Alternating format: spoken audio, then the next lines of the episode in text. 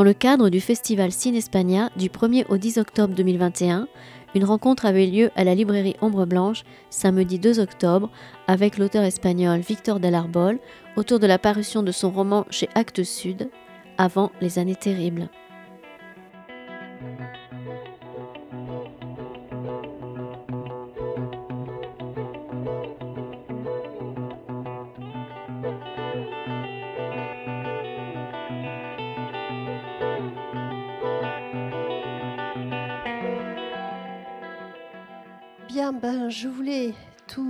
D'abord vous remercier.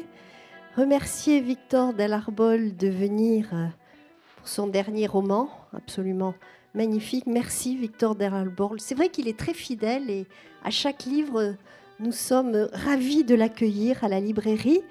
Je voulais juste vous dire que son invitation à la librairie fait partie bien sûr du festival à Toulouse que nous attendons tous, Ciné Espagna avec lequel nous aimons travailler. Donc cette année, nous allons avoir deux auteurs, Victor Delarbol et Lydie Salver, qui viendra euh, mercredi prochain, mercredi 6 octobre.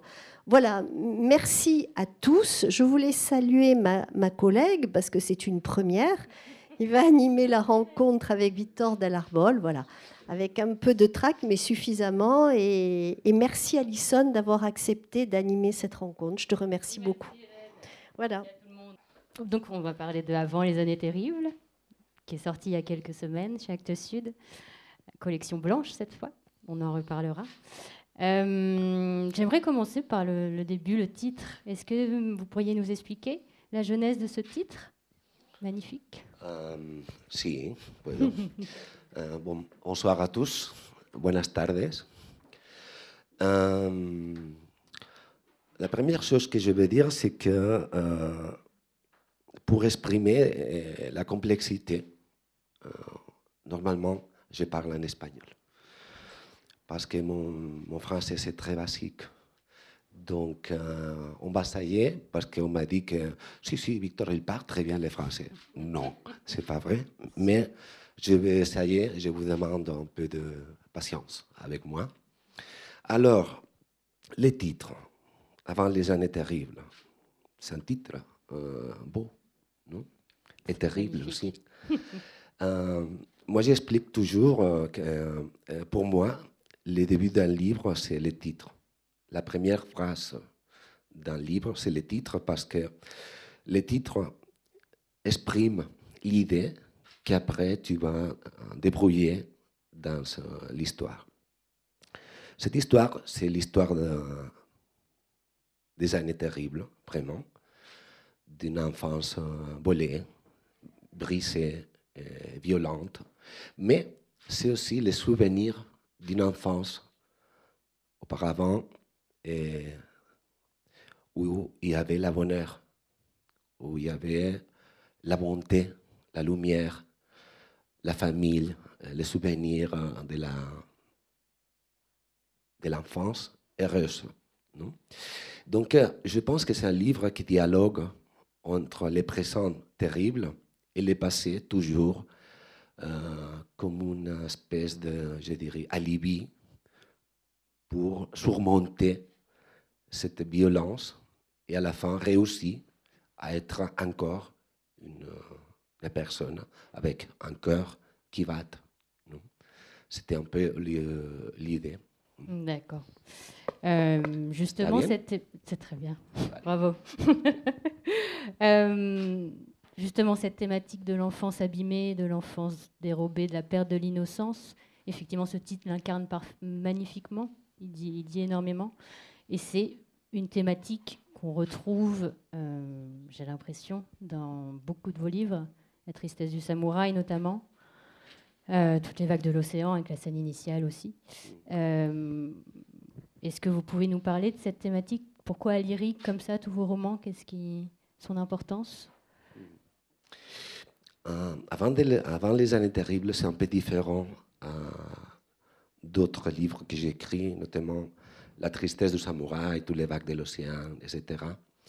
Parce que même si c'est vrai qu'il y a toujours la même thématique de l'enfance de l'enfance perdue, perdue, dit, Euh, ici, c'est un peu différent. C'est un peu différent parce que euh, dans tous mes romans, normalement, pour moi, l'enfant, c'est le réflexe de l'innocence, de la pureté, on peut dire, euh, de, de, le meilleur de l'être humain avant d'être Mais ici, non. Ici, il y a le, le, Isaïe. Oui, il est un enfant. Il est un enfant et pourtant, il devient un bourreau aussi. Et la complexité, c'est différent. Parce qu'ici, oui, il y a l'innocence, mais il y a aussi la culpabilité. Et le, et le défi, pour moi, c'était voir comment ces deux natures de l'obscurité et la luminosité mm. euh, arrivent à euh, convivre, je sais pas comment on dit en français. À cohabiter, exactement. Cohabiter, exactement. Mm. Donc c'est le, le, le, début, c'est différent. C'est, euh, normalement, dans tous mes romans, l'enfant, c'est quelqu'un qui, est, qui, devient, qui devient toujours une victime. Ici, le, personnage, il est aussi une, oui, une victime, mais aussi un victimaire. Ça existe en français, victimaire, victimario? Un bourreau. Un bourreau, ouais. D'ailleurs, est-ce qu'on peut rappeler en quelques mots à Friolon le, le résumé de Avant les années terribles?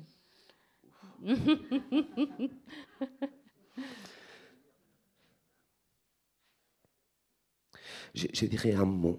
Oui. Euh, et je pense que c'est cœur, un cœur euh, qui s'évade pour ne euh,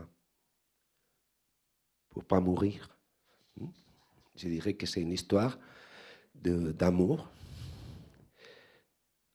mais c'est aussi une histoire de la haine. Et c'est l'histoire de. c'est l'histoire la plus vraie que j'ai écrite la plus euh, reliée à la, réalité. Et c'est le résultat d'une expérience que j'ai eue à, Ouganda il y a des années, dont j'ai connu euh, des enfants soldats dans une euh, chambre de réfugiés au sud de, de Soudan. Et avant, je, je pensais, ben, bref, comme, je pense comme tout le monde, qu'on connaissait déjà cette histoire, les enfants soldats et tout ça. Mais à le moment où j'ai eu le contact direct avec euh, ces enfants, il y a huit ans déjà, j'ai compris que je ne comprenais rien. C'est le dit bien, je ne comprenais pas. Parce que pour moi, le plus étonnant, c'était voir comment cet Isaïe, on peut dire fictice, qui se cache euh, avec euh, la littérature, mais qui existe vraiment. Pour moi, le plus étonnant, c'était voir un jeune homme euh, qui rigolait tout le temps, son rire, sa, de, chanter, de, vivant, malgré son, histoire. Avant, quand j'ai écrit Tous les vagues de l'océan, par exemple, j'avais l'idée que les mâles, les mâles existent. Et que les mâles, c'est plus fort que, les biens. Et que la haine, c'est plus forte que, que l'amour. Hein. Parce que l'homme, c'est un loup, non et blabla, tout ça. Mais cette expérience euh, à Ouganda, il a changé mon point de vue. Et j'ai compris que le, le vrai héros, c'est quelqu'un qui surmonte la souffrance et qui devient un homme libre malgré son passé. Hein? Et, c'est cette histoire que, j'essaie de, raconter avec euh, réalité, mais aussi avec euh, beaucoup, beaucoup, beaucoup de tendresse. Parce que euh, euh, les personnages sont, réels. Et euh, vous savez, nous les écrivains, la, nous avons la chance d'avoir les pouvoirs de la parole, les mots. On, prend la parole. Et, j'ai compris au, long de toutes ces années que, que j'écris que parfois, on n'est pas consciente de ce pouvoir. Et on écrit sur la violence, euh, on fait de la pornographie, de la violence, etc. Pour, euh, comment je pour euh, surprendre, pour impacter, pour provoquer des émotions dans le, le lecteur. Mais parfois, on abandonne l'idée plus profonde de la littérature, que c'est la tendresse, la générosité vers l'histoire qu'on raconte. et, j'ai compris ça quand j'écrivais ces, ces, romans, parce que c'est un roman dur, c'est un roman Victor de l'Arbol, donc c'est dur. Mais j'ai compris que pour raconter cette histoire et rester proche à la vérité, les jeux entre la fiction et la vérité, c'est toujours complexe. Mais pour rester le plus proche à la, réalité, j'ai travaillé contre mes propres principes, contre ma propre idée. C'est-à-dire, pour moi, le mal était une chose euh, omnisciente. Et j'ai compris que ce n'est pas vrai pour ces personnages. Donc j'ai fait un exercice incroyable de transformer ma vision à travers de cette histoire. C'est-à-dire, pour moi, personnellement, Avant les années terribles, c'est un roman très important parce que j'ai changé euh, ma vision personnelle et pourtant, et en même temps, j'ai changé ma vision d'écrivain. Vous comprenez ça que je dis hein? Donc c'est un roman, oui, c'est un roman avec tout, euh, tout, mon univers de fantômes, de violences, de cette contradiction toujours, les biens, les mal, etc., la morale, l'éthique, tout ça. Mais c'est un roman aussi très différent. Hmm. Hmm. C'est d'ailleurs ton premier roman en, en, collection blanche chez Actes Sud. Est-ce que pour euh, toi, ça, ça c'est indifférent. Ouais il n'y a, pas effectivement de différence entre littérature noire et littérature euh, Absolument, blanche. Non. Tu, sois, tu as travaillé dans, avec les mêmes. dans le même état d'esprit. Tu t'es pas dit, cette fois, je. Ah oui, je pense qu'ici, il y a des personnes qui ont lu déjà quelques livres que j'écris, non? Et on est tous d'accord que la, la, la frontière entre le polar, la littérature. C'est, Elle se flotte de plus en plus. C'est quelque chose un mm. peu diffus dans ma, mon écriture. Mm. Euh, je répète toujours la même chose. Je suis déjà un peu fatigué avec les mm. années. Mais à mon avis, euh, le, ce qui importe, ce n'est pas l'étiquette, c'est la littérature. D'accord. Tu ne te répètes absolument pas. en fait, c'est le choix de la, de la maison d'édition. Oui, Pour moi, ce n'est pas, important. Euh, oui, on est d'accord. Euh, bon, ta réponse était très très riche. Euh, j'aimerais venir une seconde sur le mal qui n'est pas omniscient, avec effectivement les personnages de Joël et d'Isaïe. Mais si, on parle de Joseph Kony, si on parle de Christian M.F., de, de l'évangéliste, donc de, de ses lieutenants, Là, tu as dû travailler une figure du mal un peu plus franche. Euh,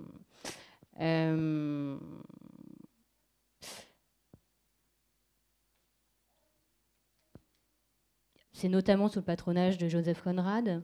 Euh, comment tu travailles cette figure du mal qui est Joseph Kony, qui existe vraiment? Euh, vous connaissez l'histoire de Joseph Kony, j'imagine déjà, non? On peut peut-être faire un petit rappel? Non. Euh, Joseph Kony, c'est un personnage euh, réel qui existe encore, je pense. Il, est encore vivant, même s'il il est disparu dans la forêt africaine de, l'Afrique orientale il y a des années, mais il existe encore. Et, et pour moi, c'était un personnage étonnant très complexe. Parce que c'est un personnage qui, je, dirais, c'est le résultat d'une culture, d'un pays et d'un continent très difficile d'arriver à comprendre pour nous, euh, autant qu'Européens. C'est le résultat de ce mélange entre la religion, euh, en este caso protestante, protestant, et, la religion animiste, la, culture africaine traditionnelle, avec tout ce euh, bagage culturel euh, après le colonialisme. Et, c'est aussi le résultat de ce type de, monstre qui apparaît en Afrique euh, au début des années 80 et que c'est un, quelqu'un utilisé pour euh, les États-Unis pour euh, lutter contre euh, Amin Dada. C'était le président à l'époque, à l'époque à Ouganda. Amin Dada, il, a fait, il était, il était un panafricaniste. Et en même temps, il disait, Amin Dada disait qu'il était communiste. Donc il était plus proche de, de la soviétique. On parle de la guerre froide. Donc les Américains, ils ont fait euh, ce que les Américains font toujours hein, à Latine-Amérique, etc. C'est de former d'armées de, de, euh, des leaders tribaux.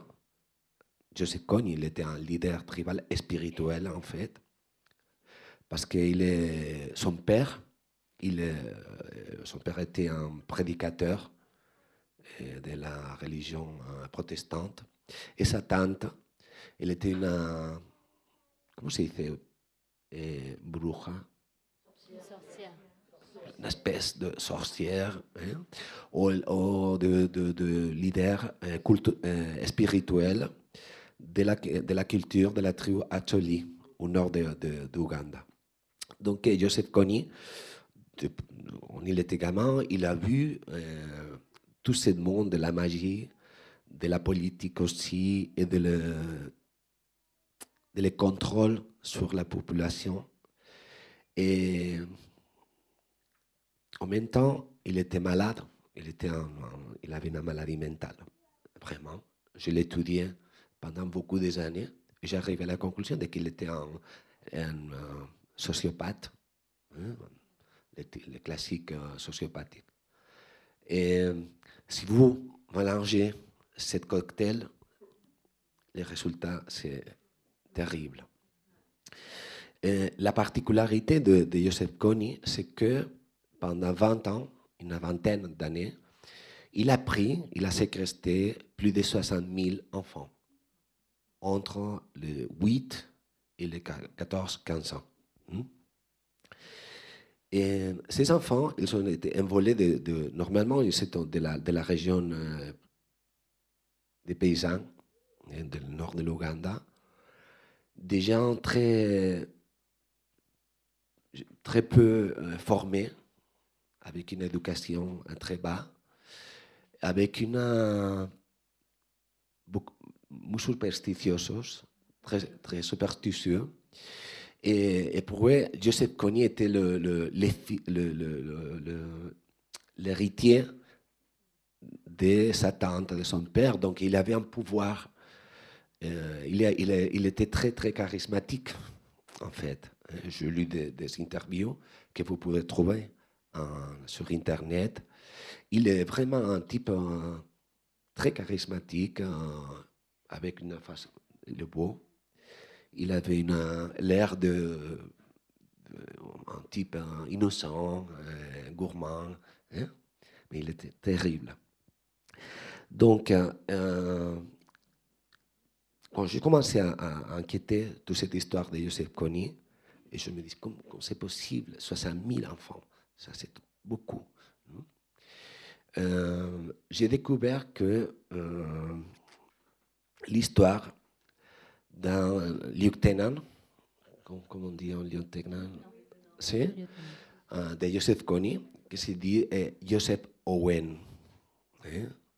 Joseph Owen, il y a quelques mois, il a été condamné pour les TPI à perpétuité pour des, par des crimes de guerre et des crimes contre l'humanité. Bon. Euh, à les années 90, euh, Joseph Kony, il a été euh, à la liste de le 10 personnes plus cherchées pour les FBI. Hein.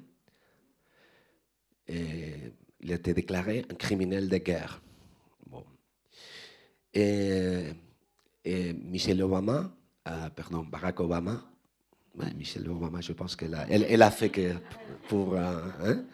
Mais Barack Obama, il a envoyé l'armée, les marines, pour, pour l'arrêter. Et quelqu'un, il, a visé à, Joseph Kony, il a donné la vie. Écoute, l'armée vient te chercher. donc, il a parti.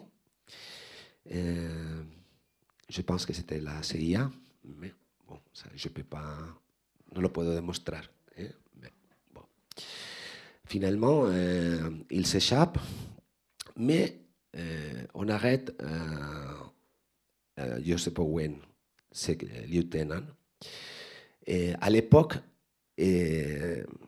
l'actuel secrétaire général de la ONU, Antonio Guterres, il était le, procureur de la cause contre Joseph Kony. C'est-à-dire que c'était une chose assez importante. Et euh, Joseph Owen, il a été condamné, comme je vous dis, bon d'accord, j'ai lu la, la, tous les procès. C'est long, c'est énorme. On trouve des choses euh, incroyables, terribles qu'il a fait, oui. Il est coupable, oui.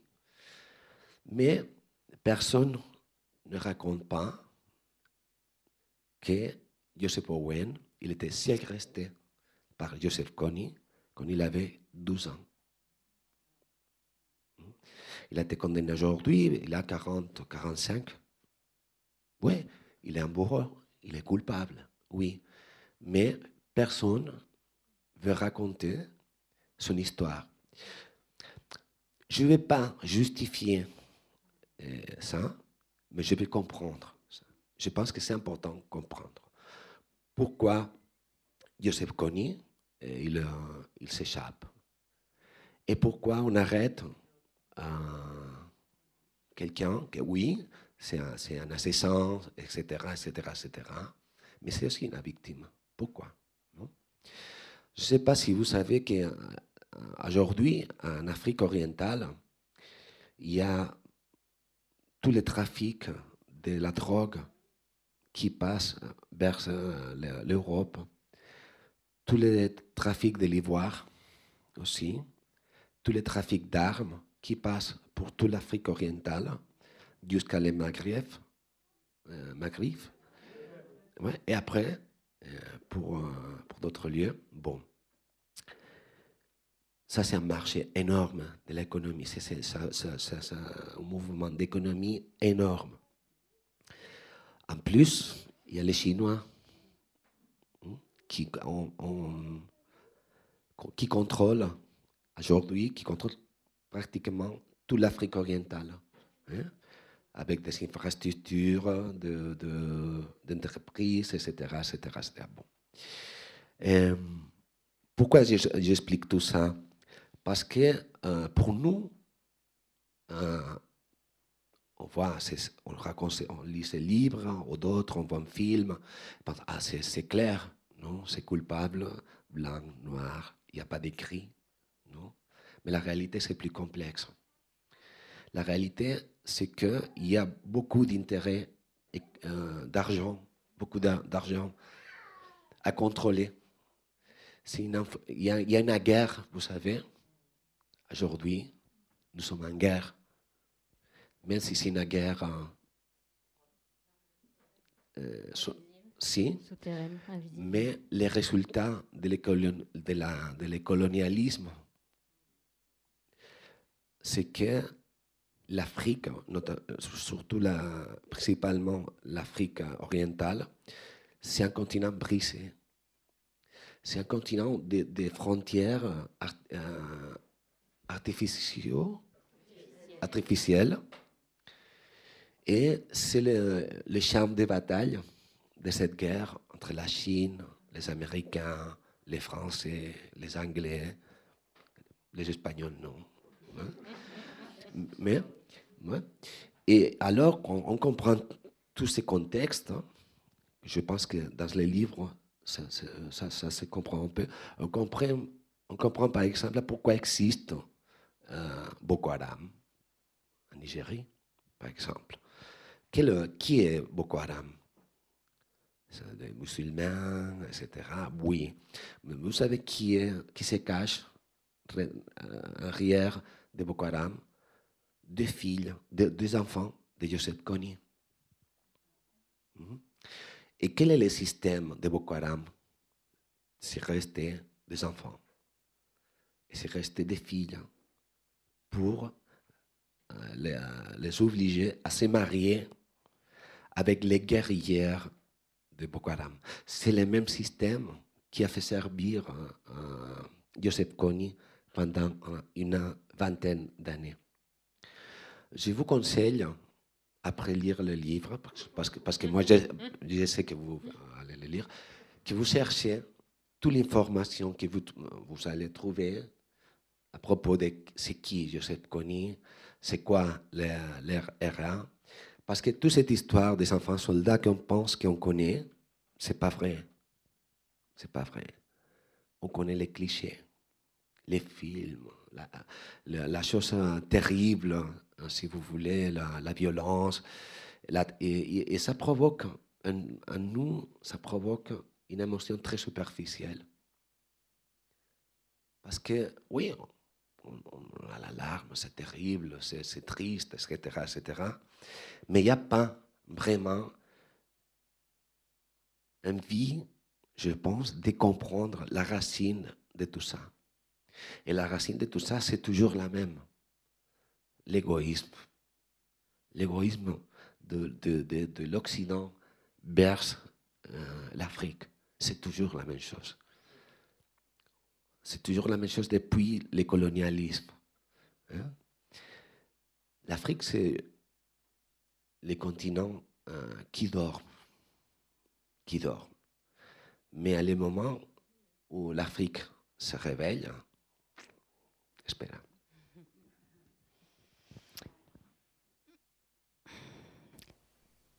Toi, toi qui parles de ça, toi écrivain de fiction, qui, met la lumière sur ces situations qui existent vraiment.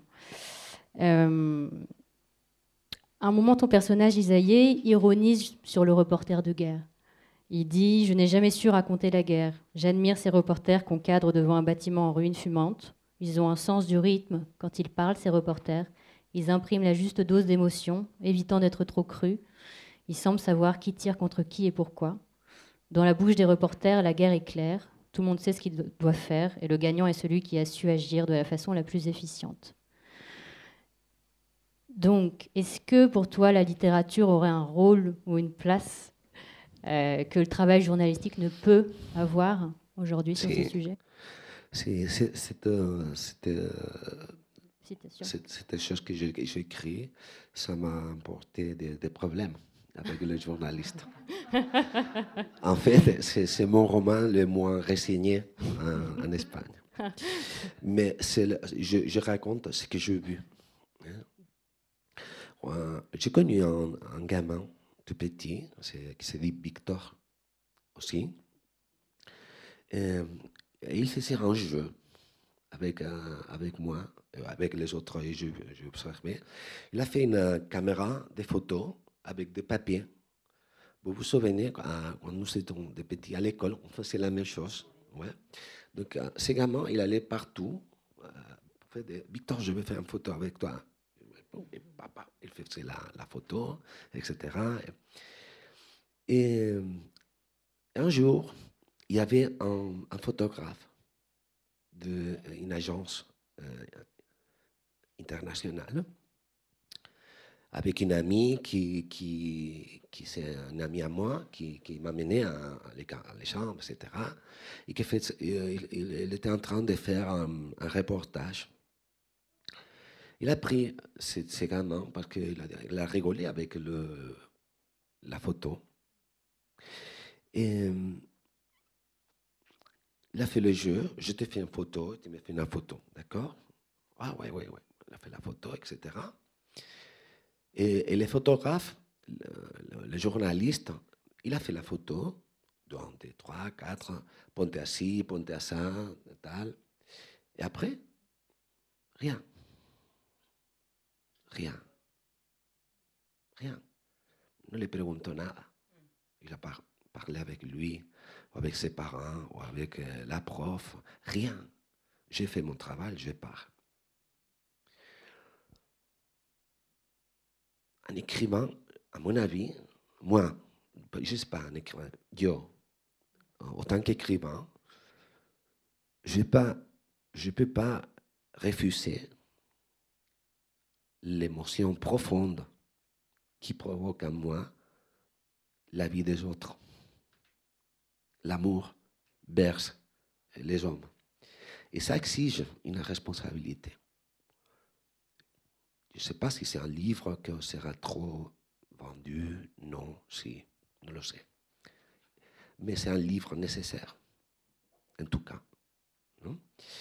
Pourquoi? Parce que je dis au début, je prends la parole, et pourtant, et pourtant, non, joder, eh, y por tanto, ¿cómo se en francés? Et pourtant Et pourtant, bon, je prends la parole et pourtant j'ai une responsabilité. Jusqu'à.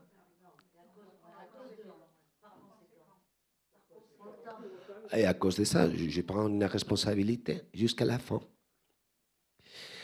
Les problèmes de la littérature ou de le journalisme d'aujourd'hui, la plupart, il y, y, a, des grands écrivains, il y a des grands journalistes, bien sûr. Mais la plupart, c'est que on reste toujours à la surface des, choses. Bon, ça va donner un, un, titu, un, titulaire, ça va ouvrir le, le, les, les noticiaires à la télé, ça a marché bien, je veux avoir les, policières, etc., etc., etc. Vous connaissez l'histoire de, de cet euh, photographe américain, non? Euh, À l'époque où il y avait la, la, la brune à l'Éthiopie. Vous vous souvenez? Si, en Somalie, pardon, en Somalie. Vous vous souvenez de, le, de cet enfant petit qui était affamé et qui arrive en buitre, je ne sais pas comment c'est. Un voltour. Vous vous souvenez de cette photo, non? Non? Tú sí te acuerdas, ¿verdad? Uh, cet enfant, à la fin, il meurt. Il meurt. Et le photographe fait des photos. Hein? Et, quand les il a gagné les, les Pulitzer. Hein? Quand les, je me souviens quand on lui posait la question pourquoi tu as permis ça? Il dit je ne peux pas faire rien parce que le monde c'est comme ça. c'est un peu la même chose que dit un personnage à tous les vagues de l'océan. Hein? Je ne peux faire rien. Alors, bon. Quelques années après, cette euh, photographe s'est suicidée. Vous savez cette histoire, En fait, je pensais qu'un jour, je vais écrire un roman sur, euh, sur ces personnes. Et je comprends. Je comprends. Parce que euh, il y a l'humanité au-delà de la, la convenience. Non? Et la littérature, c'est pas la convenience. La littérature, c'est l'invitation à réfléchir ensemble à propos de nous-mêmes, mais aussi à propos du, monde. Parce que oui, cette histoire, c'est en Ouganda, c'est l'Afrique orientale, d'accord. C'est Isaïe, c'est un gamin euh, noir qui arrive à Barcelone, exotique, etc., avec une histoire tout particulière. Oui. Mais dans les quartiers de toutes les grandes villes existe cette histoire de, de, personnes, des enfants, mais aussi des personnes âgées qui sont oubliées, oubliées pour, par euh, les systèmes. Et ça, c'est pas possible. Tenemos que réactionner. On doit, on doit récupérer la, la, la, la je dirais pas la, la sensibilité, parce qu'on l'a, la sensibilité, mais je parle de la vraie sensibilité de, de, de, de la, de la humanité. On ne peut pas permettre ça. C'est pas possible. Comment podemos ser felices? Peut être heureux si ça existe? Et, alors, moi, j'ai discuté beaucoup avec des, gens très importants à propos de ça. Et ils me disent, ben, le monde, c'est comme ça. Mais ça, c'est le cynisme, non? Ça, c'est, ça, c'est de la hypocrisie. Parce que ça veut dire accepter que l'homme, c'est un loup, non? Que l'homme devient, nous sommes des, personnes euh, égoïstes, sans la capacité de, l'amour. Et je parle du vrai amour, je ne parle pas de, l'amour euh, romantique, non? De l'empathie. L'empathie. L'empathie. Et, je pense que la littérature joue son rôle pour provoquer cette empathie. Ou la curiosité. Hein? Si, euh, vous, quoi, si quelqu'un parmi vous, après cette euh, petite conférence euh, brouillée des français espagnols, etc., ou après lire les livres, cherche d'informations,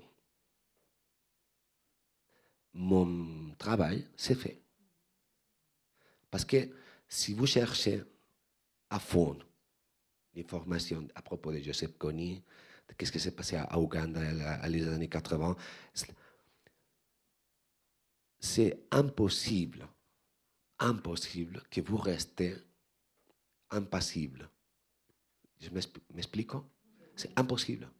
C'est pas possible. Quand j'ai arrivé à Ouganda, euh, j'étais trois fois.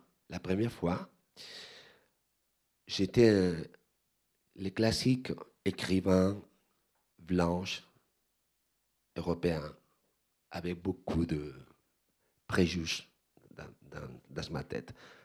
Euh, les pauvres africains. En plus, j'étais séminariste, vous savez, non? Cette idée l'idée de, de, la, de la catéchésis, l'idée de la, ouais, la mission, on va les sauver, on va les aider. Ça, c'est la, la carité. Ça existe? Charité. Charité. Ouais. J'arrive comme ça. Alors, je trouve cette histoire, je, trouve, je parle avec des profs qui, euh, je trouve, un, je me souviens d'un homme qui avait, qui avait une, le faltaba una oreja, qui, qui manquait une, oh, une oreille. Et, waouh, hostia. ¿Y qué te ha pasado? Quelle est ton histoire?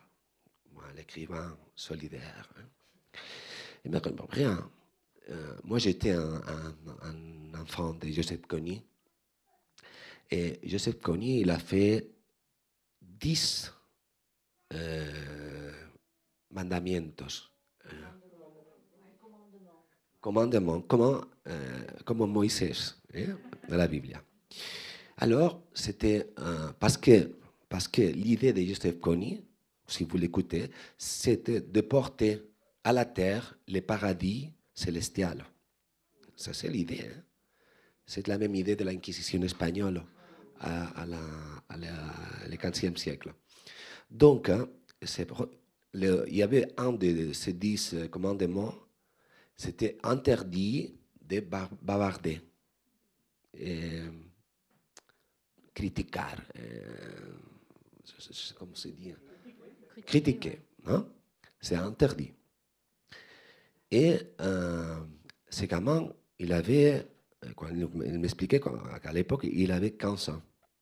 Donc, il a écouté quelqu'un euh, critiquer à Joseph Kony. Il n'a pas parlé, il a écouté. Donc, euh, euh, Joseph Kony, il a taché l'oreille. La, Parce que tu, tu ne m'as pas, tu, tu, ne, tu, ne, tu ne, ne me l'as dit. Bon. Incroyable. C'est, et, et, et, encore, et encore, et encore, et encore. C'est terrible. Bon. Et moi, wow, je le vais écrire, je vais écrire ça, ça c'est magnifique pour le roman, blablabla. Bla, bla. Mais plus je vois que ce mec, il est prof dans le, le, le, les champs de réfugiés pour d'autres enfants soldats. Parce que la guerre euh, continue, même si c'est au Soudan ou au Congo. Ça, ça c'est toujours, il y a des enfants abandonnés par la guerre. Bon, donc il a décidé de transformer sa souffrance, son expérience de la douleur pour faire réagir à des enfants qui ont vécu la même situation que lui avant. Et pour moi, ça c'est un coup.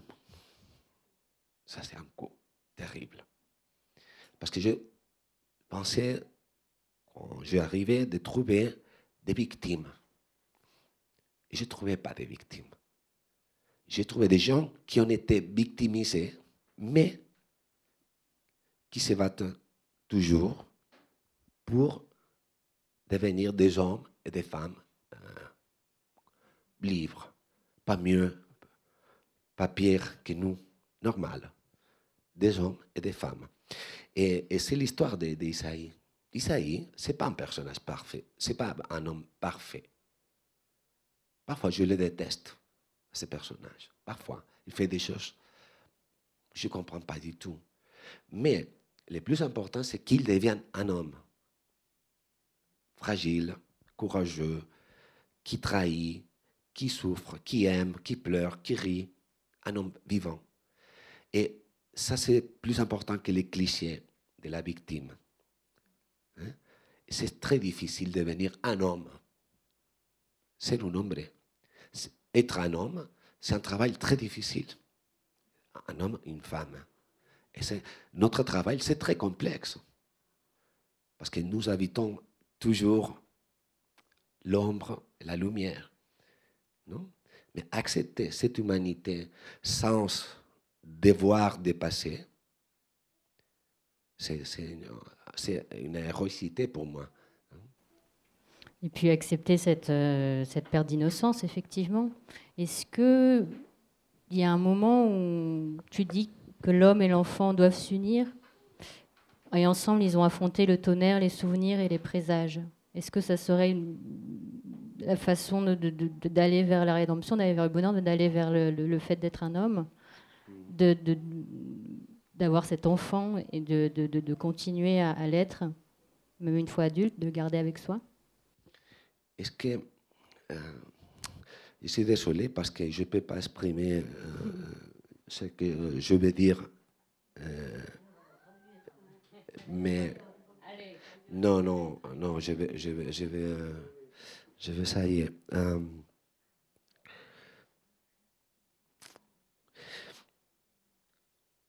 La vie, l'effet de, d'être de, vivant, c'est un miracle. Je ne sais pas si vous, êtes conscient de ça. C'est un miracle. Parce que partout, il y a la mort. Partout. Afghanistan, en Syrie, en Afrique, en Amérique latine, partout. Et le monde, c'est très petit. Très petit. Un coupe d'avion, boum, New York, el 11S, ou Madrid, ou... Et accepter, accepter que nous sommes des privilégiés ça veut dire aussi ouvrir le jeu. au monde. Accepter le monde tel comme existe. Mais la question, c'est comment voir tout cet euh, espace terrible autour de nous et, et ne devenir pas un cynique. Trouver de petites lumières pour rester fier de l'homme. Ça, c'est un travail. Ça, c'est un travail qu'il faut insister, hein, travailler. Pourquoi je dis ça? Parce que Joseph Kony, la LRA, oui, c'est le résultat de ce contexte géopolitique que je vous ai parlé, mais aussi c'est le résultat de notre silence. C'est le résultat du silence d'Occident. Hmm? Occident, je ne veux pas euh, culpabiliser. moi, je ne suis pas coupable de ce qu'a fait Joseph Kony. Je sais. Mais si je connais ça et je garde, je garde silence, alors je deviens coupable. Hmm? Il y a, une, partie qui exprime, qui explique comment l'Espagne, c'est un pays qui fabrique, des bombes. Ouais? Et de, des avions, d'armes, comme la France, comme tous les pays développés, ouais, développés, ont fait de l'Afrique un marché de cette, industrie armamentistique. armamentistique bon. Alors, se raconte comment à Bilbao, il y a une fabrique de euh, bombes, de bombes personnelles, des personnes. Bon. Hein, tu l'as trouvé? Tu veux le lire? D'accord. Non, non, non. Euh, Alors.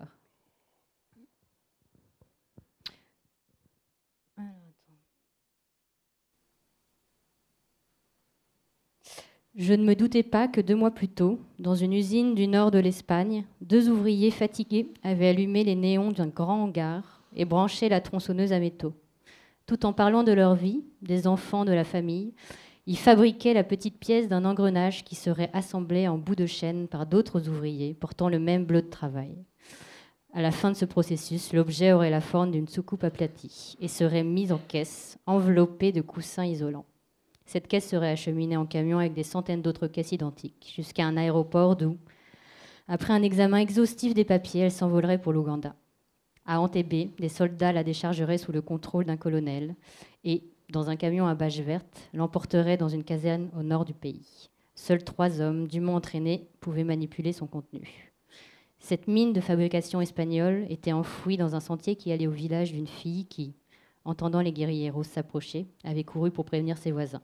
Elle n'avait pas eu le temps de comprendre. En marchant sur un objet, elle avait déclenché un petit bruit, un déclic à peine audible, et elle avait explosé en mille morceaux, que je trouverai plusieurs jours plus tard, en déféquant sous des arbustes. Es la vida. ¿eh? Una chaîne. Una chaîne. Donc, il faut être conscient. Au minimum, être conscient. à, mon avis, la compréhension de, la vie, c'est-à-dire le courage de faire les choix euh, sans volonté d'être naïf, mais je dirais que l'amour, l'amour, c'est quelque chose qui fait partie de, l'être humain. Par contre, la haine, il faut la euh, alimenter. Et c'est un effort. Odiar es un esfuerzo. Et euh, il y a des personnes qui comprennent ça très vite, très rapidement, que la, euh, la douleur, la haine, c'est un monstre qui te, qui te dévore. Euh, c'est un monstre qui te come. Et je pense que le courage, d'être quelqu'un qui fait des témoignages à partir de la bonheur, ça c'est eso es définitif, ça c'est définitif. Hein? Parce que ce que j'ai trouvé et que j'ai essayé de réfléchir dans les livres, c'est que oui, existe les passés terribles, oui. Mais avant les passés terribles, il y avait un passé heureux. Et on fait le, j'ai trouvé des personnes avec une souffrance incroyable qui ont fait le choix des les années heureuses, avant les années terribles. Et c'est un choix, c'est un choix. Porque mientras estemos en el odio, seguiremos siendo víctimas. Pendant on reste dans la haine, dans la souffrance, on restera toujours victime. Victime. Par contre, si on arrive como el personaje, bueno, si on arrive à, à, se souvenir du passé heureux, on devient un homme libre. Se vuelve un hombre libre. ¿eh? Es una elección. Pero no sé por qué nos resulta más fácil ser víctimas que ser libres. Je ne sais, je sais pas pourquoi, mais j'ai l'idée que c'est plus facile rester victime que être libre. J'imagine que ça a une chose à voir avec la, la responsabilité. Être libre, ça veut dire que tu prends ton destin il n'y a pas de salivi. L'esclave, il n'a pas envie de, penser avec son futur parce qu'il n'y a pas de choix. Et pourtant, il n'y a pas, de, responsabilité. Mais la liberté individuelle exige une responsabilité. Et alors, je pense que parfois, c'est plus facile de s'abandonner à la souffrance, à la, à la haine, à la colère, euh, à la colère qui finalement devient rien. La colère. C'est quoi la colère? ¿A qué sert la colère ou la haine No sirve para nada. Parce que nosotros, eh, nous, les Européens, parfois je pense, nous sommes des enfants un peu, niños caprichosos. Hein? On monte en colère et la colère dure jusqu'à les, pro, euh, les prochaines parties de football ou jusqu'à euh, la prochaine euh, cause qui provoque une autre colère. Non? Et en plus, la colère devient toujours, ou finalement, à la fin de la colère, arrive la res résignation. Résignation. La résignation. Les gilets jaunes. Los indignados. Et c'est pas vrai. No, y no es verdad. Indignados en Espagne, ils ont provoqué des changements. Et les Gilets jaunes, quand même, ont provoqué une réflexion pour vous les Français autour de votre société. Votre société. C'est-à-dire, mais il faut construire quelque chose après la colère. Parce que sinon, la colère devient quoi?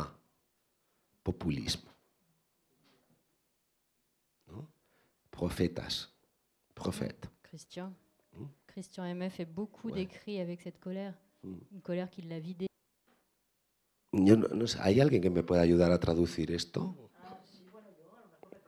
Mira, Y te diré algo que, que, aparece en la novela y que yo creo. Je dirais quelque chose qui, qui apparaît dans le roman et c'est moi qui le, qui le dis en fait. Um, ciego no es solo el que no ve, es el que no mira. ¿Mm? Exacto. Sordo no es solo el que no oye, es el que no escucha.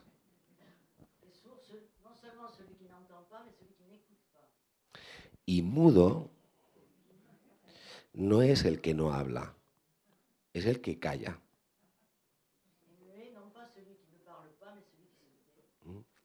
Entonces, sí que podemos hacer cosas. On peut faire des choses, vraiment. On peut regarder, on peut écouter et on peut parler. Es, es lo que podemos hacer. ¿eh?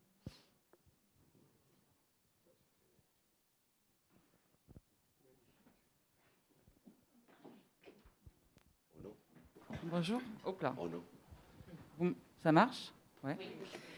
Euh, Moi, j'ai lu le, le livre, je, suis tombée dedans. Je l'ai lu très vite, en cherchant aussi effectivement des informations. Et alors, j'ai une question, c'est presque égoïste, c'est sur l'épilogue possible.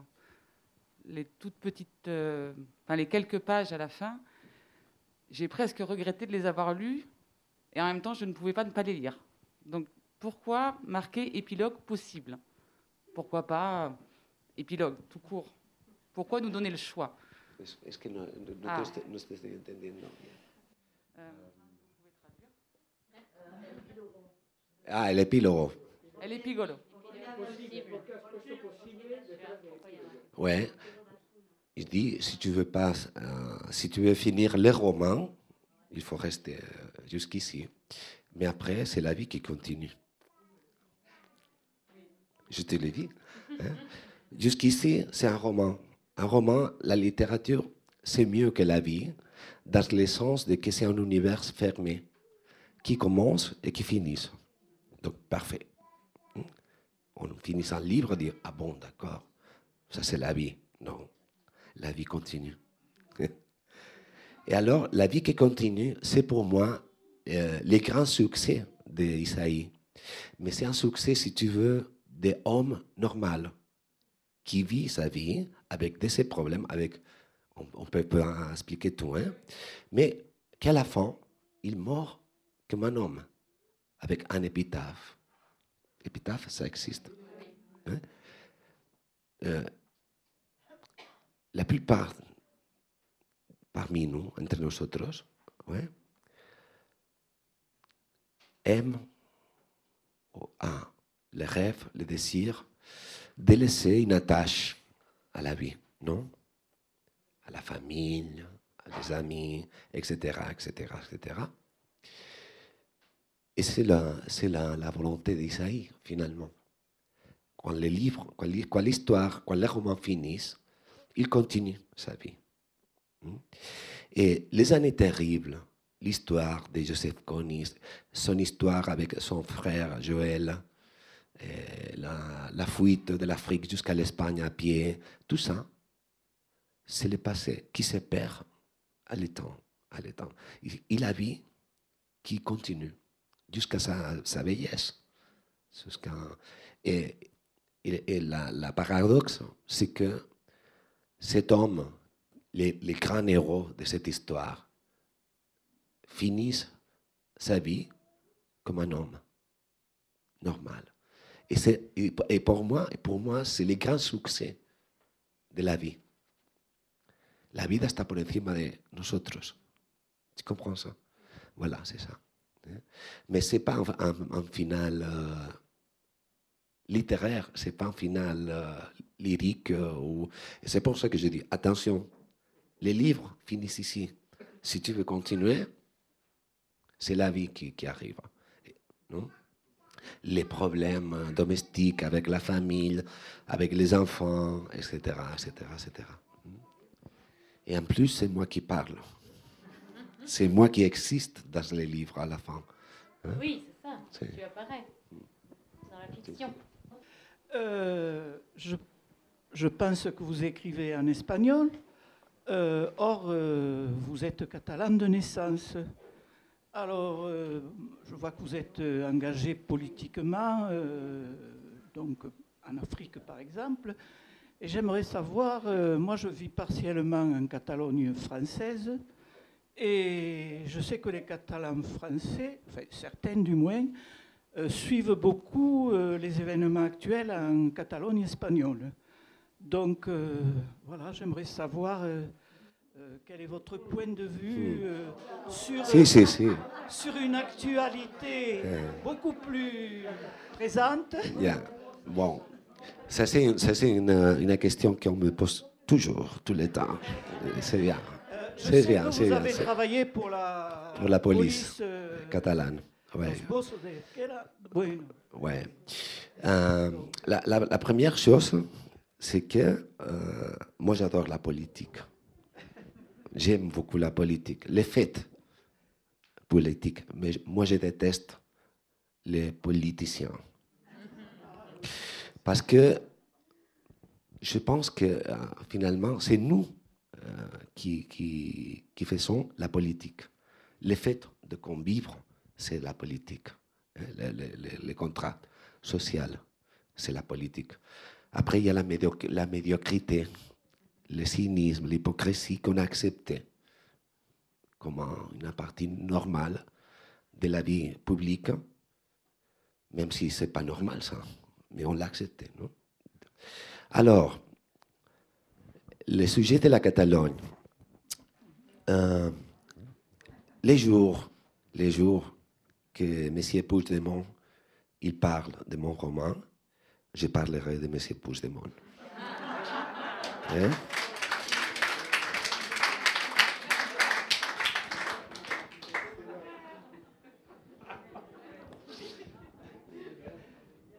Et la langue catalane, vous la parlez Ah ouais, je parle d'habitude, je parle catalan. Ouais, ouais, ouais.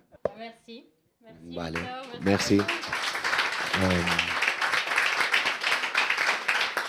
La, prochaine fois, je, parlerai mieux le, français, promis.